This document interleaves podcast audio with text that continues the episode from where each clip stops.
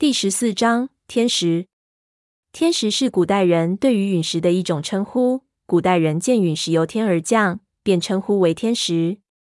天石的种类很多，经常被用作雕刻的材料。最名贵的一种叫天心石，这确实只可能是陨石，否则无法解释我们看到的现象。人力是不可能在岩层中镶嵌进去如此巨大的一块原石的。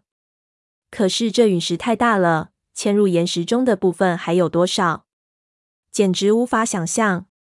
其他人逐渐反应过来，纷纷拧亮了矿灯，往洞顶四周照去，试图寻找陨石和岩顶交接处的边缘。发现这直径足有五六百米，算上岩石内部的大小，估计可能有近一公里的直径。那些孔洞让这颗陨石看起来丑陋无比，好比一只已经腐烂的巨大的蜂巢。不知为什么。我总觉得这玩意像我们看到的那种丹药，那些孔洞之中漆黑一片，用灯光去照，完全看不出里面的情形，不知道是怎么形成的。看着无数黑漆漆的洞口在你头顶，犹如细小的眼睛，我忽然有一种强烈的被注视的感觉，让人浑身不舒服。文景道：“这里肯定是我们的目的地了，这里一定是西王母最终的秘密。汪藏海要找的可能就是这东西。”他要这东西干嘛？这陨石有什么用？我无法理解。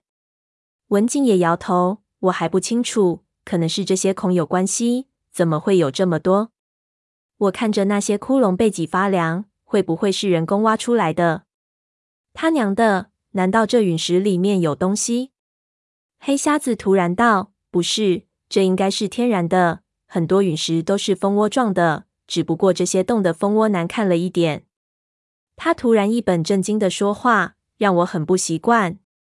三叔的一个伙计道：“你们有没有听说过一种未经证实的说法？柴达木盆地、塔里木盆的都是由一颗分裂的小行星撞击而成的。这玩意也许就是当时的一块陨石碎片。塔木陀这绿洲就是陨石撞击的陨石眼。西王母人在这个陨石坑里修建了西王母城，并且在修建地下处水池的时候，发现了这颗深入地层的陨石。”我猜想这东西肯定是西王母神权的象征。这是这个伙计第二次说话，我从来没有注意过他，看了他一眼，记不起他叫什么名字。正想问他那个说法的具体内容，却被胖子吸引了注意力。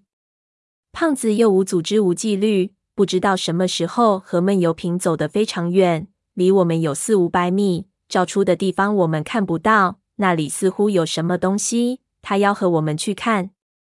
我们趟水过去，到了他们的那个位置，才看到了陨石和洞顶的交接处。这里的情形简直犹如地狱，大量的石柱从上面垂挂下来，变成了一大片怪异的巨大石瀑布，坡度很缓，能徒步而上，而且大得离谱，简直就是一座小山。这不是溶洞地貌，这些石瀑布形状狰狞，无比的丑陋，犹如粘在一起的无数巨大的妖怪的触手。